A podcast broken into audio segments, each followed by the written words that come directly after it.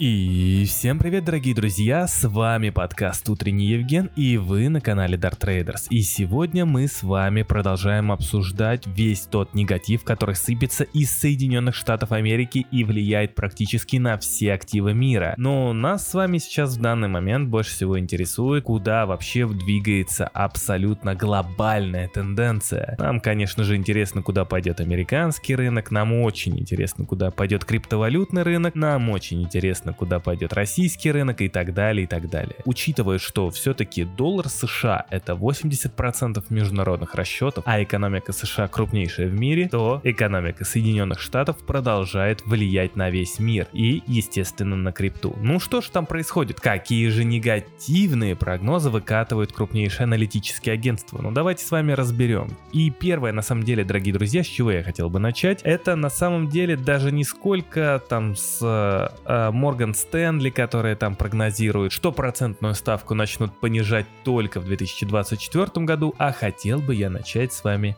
с нефти. Почему с нефти? Рынок нефти сейчас влияет на глобальную инфляцию и на инфляцию в тех же Соединенных Штатах Америки, в Европе. Чем дороже энергоресурсы, тем выше инфляция. Учитывая, что инфляция весь прошлый год росла в основном на энергоресурсах, а потом она начала снижаться на фоне замедления роста цен на энергоресурсы, даже на фоне падения цен на энергоресурсы, в этот момент энергоресурсы, то есть совсем недавно, они достигли некого дна по ценам когда они очень сильно отражаются на данных по инфляции. И вот сейчас любой взлет цен на нефть и любой взлет цен на газ будет приводить к тому, что в Соединенных Штатах Америки, в Европе, да и в остальной части мира будет расти инфляция. А как вы знаете, чем выше инфляция, тем жестче Центробанки в своей денежно-кредитной политике. Жесткость Центробанка определяет количество ликвидности в рынке. Чем, собственно говоря, политика Центробанков мягче, тем больше той самой денежной ликвидности, тем лучше финансовые условия и тем сильнее растут рынки и особенно криптовалютный рынок. И вот давайте-ка мы с вами посмотрим, какие же у нас прогнозы на данный момент имеются. Банк of America говорит, что в 2023 году цена на нефть марки Brent составит 88 долларов долларов, когда сегодня, на момент записи этого подкаста, стоимость нефти находится в районе 82. Goldman Sachs прогнозирует, все еще прогнозирует, что бренд будет стоить в среднем 90 долларов за баррель во втором квартале 2023 года, тогда как ранее цена от Голдманов предполагалась в районе 105 долларов за баррель. Опять же, сейчас, если цены будут на нефть оставаться высокими, то это будет очень сильно отражаться в данных по инфляции, и это будет сильно влиять на денежно-кредитную политику что ЕЦБ, что ФРС США. Чем она жестче, тем тяжелее рынкам расти. Более того, дорогие друзья, Goldman Sachs на этом не остановились, и они считают, что вообще в 2024 году цены на нефть, именно марки Brent, составят примерно 100 долларов за баррель. Предполагает, что ОПЕК даже увеличит добычу на 1 миллион баррелей в сутки во втором полугодии. Даже несмотря на это, предполагается, что стоимость нефти будет расти. Я неоднократно вам говорил, что, скорее всего, у нас с вами противостояние между Востоком и Западом, между Россией, можно сказать, и Западом, не закончилось. И, скорее всего, в будущем нас с вами ждет какое-то противопоставление России санкциям, которые вводит Европа и Соединенные Штаты Америки. Это, естественно, будет отражаться либо в сокращении добычи, либо каким-то образом еще будет отражаться в росте цен на нефть. Понятное дело, что когда Запад вводит вводил потолки цен на нефть, они прибегнули к нерыночным эффектам, а нерыночные эффекты, они крайне непредсказуемы, так как они могут отражаться на экономике, на стоимости совсем непрогнозируемо. Даже сейчас может казаться, что нефть как-то контролирует движение своей цены, но непонятно где и когда дефицит будет нарастать. Но давайте вернемся чуть-чуть от нефти обратно. И что же у нас с вами Морган Стэнли вчера напрогнозировали? А напрогнозировали они следующее следующее, что Федеральная резервная система начнет снижать процентную ставку только в марте 2023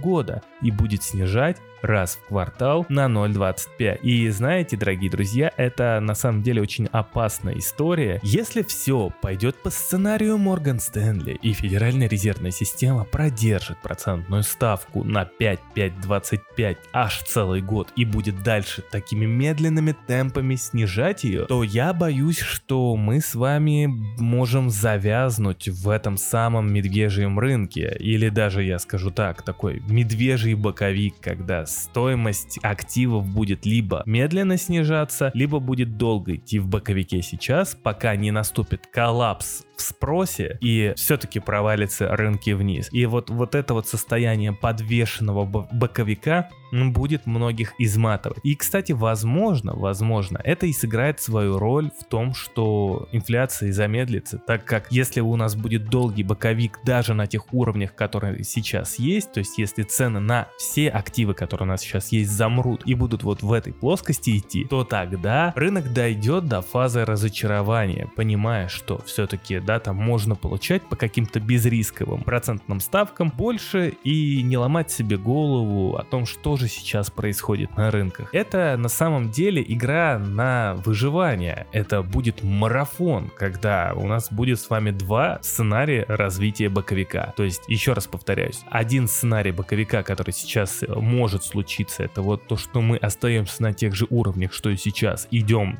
в этом боковике какое-то время, потом проваливаемся, либо Федеральная резервная система начинает действовать более жестко и молниеносно, но это увеличит, конечно же, волатильность, но сократит как раз-таки промежуток времени нахождения инфляции в Соединенных Штатах на повышенном уровне, но тогда активы упадут а, сразу же, но именно в самых низах как раз-таки будет довольно-таки тоже продолжительный боковик. То есть боковик у нас в любом случае пока имеется. Самый негативный возможный сценарий, который я на самом деле сейчас вижу, что если вся эта история с инфляцией будет развиваться следующим образом, то есть, допустим, сейчас Федеральная резервная система объявила о том, что они будут повышать процентную ставку, держать долго, мы с вами видим, сыпятся ужасные прогнозы, но вдруг рынки почему-то продолжают не верить во всю эту историю с высокими процентными ставками, рецессией и прочее. И тогда может случиться следующее. Мы можем даже увидеть с вами небольшой рост на рынке. Почему? Да потому что инвесторы захотят в момент высокой инфляции более высокую доходность, учитывая, что в облигациях они ее в данный момент вряд ли получат, ну, по крайней мере, пока не расширит потолок долго, то тогда мы с вами можем увидеть, даже несмотря на все негативные тенденции, небольшое бычье движение до тех пор, пока, конечно же, рынки в очередной раз не сбросят. А их сбросят обязательно, но это будет та самая ловушка, которую расставит сама Федеральная резервная система для трейдеров, так как Федеральная резервная система постоянно постоянно говорит о мягкой посадке, которая вряд ли возможна.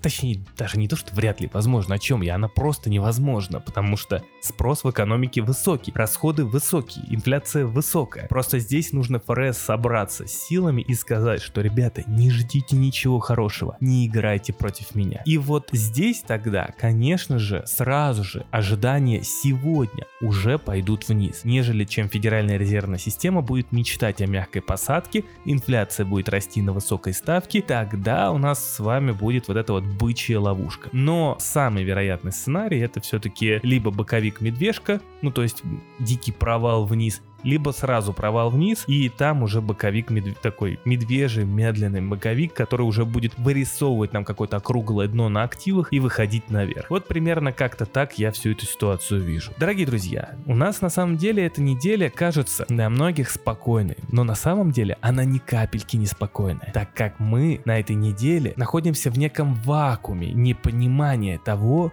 что же будет дальше. И вроде бы на этой неделе нет каких-то особых данных, которые могут прям очень сильно влиять на решение ФРС, влиять на макроэкономические тренды и так далее, и так далее, и так далее. Но вот на следующей неделе там просто изобилие событий. Там будет и рынок труда, там будет и выступление Паула, там будет просто очень-очень-очень много данных макростатистики. Эту неделю мы с вами будем ну, находиться в а, таком состоянии взвешивания всего того, что будет происходить. Эту неделю мы будем с вами думать, эту неделю мы с вами будем пытаться анализировать и готовиться к следующей просто фантастически сложной неделе, а потом там вообще еще следующей неделе идут решения ФРС США, и это будет еще сложнее. Поэтому, дорогие друзья, анализируем, разбираемся во всем, прогнозируем. А с вами был Евген. Не забывай ему задонатить, если хочешь, чтобы Евген продолжал дальше работать. Спасибо тебе, что дослушал до конца и до новых встреч.